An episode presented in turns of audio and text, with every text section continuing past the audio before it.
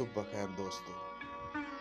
ਅੱਜ ਦੀ ਪੰਜਾਬੀ ਗਜ਼ਲ ਲੈ ਕੇ ਸ਼ਬਾਸ ਚੌਹਾਨ ਹਾਜ਼ਰੀ ਖਿਦਮਤ ਹੈ। ਅੱਜ ਕੱਲ ਬੀਬਾ ਪਿਆਰ ਜਤਾਉਣਾ ਪੈਂਦਾ ਏ। ਅੱਜ ਕੱਲ ਬੀਬਾ ਪਿਆਰ ਜਤਾਉਣਾ ਪੈਂਦਾ ਏ। ਯਾਰਾਂ ਨੂੰ ਅਹਿਸਾਸ ਦਿਵਾਉਣਾ ਪੈਂਦਾ ਏ। ਇੱਕ ਨੌਕਰ ਦਾ ਜੀਣਾ ਵੀ ਕੀ ਜੀਣਾ ਏ? ਸਾਰੀ ਜ਼ਿੰਦਗੀ ਨਖਰਾ ਚਾਉਣਾ ਪੈਂਦਾ ਏ।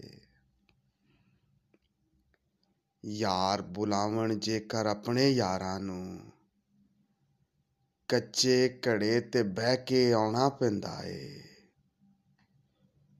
ਲਾਜ਼ਮ ਨਹੀਂ ਹਰ ਸ਼ੈ ਦਾ ਕੋਈ ਨਾ ਹੋਵੇ।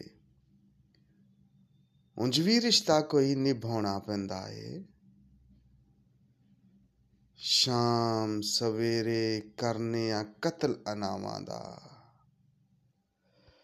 ਰੁੱਸੇ ਹੋਏ ਨੂੰ ਰੋਜ਼ ਮਨਾਉਣਾ ਪੈਂਦਾ ਏ। ਰੜਕ ਮਾਰਦੀ ਗਮ ਦੀ ਕਿਰਕ ਮਕਾਵਣ ਲਈ। ਹੰਝੂਆਂ ਦੇ ਨਾਲ ਅੱਖ ਨੂੰ ਧੋਣਾ ਪੈਂਦਾ ਏ।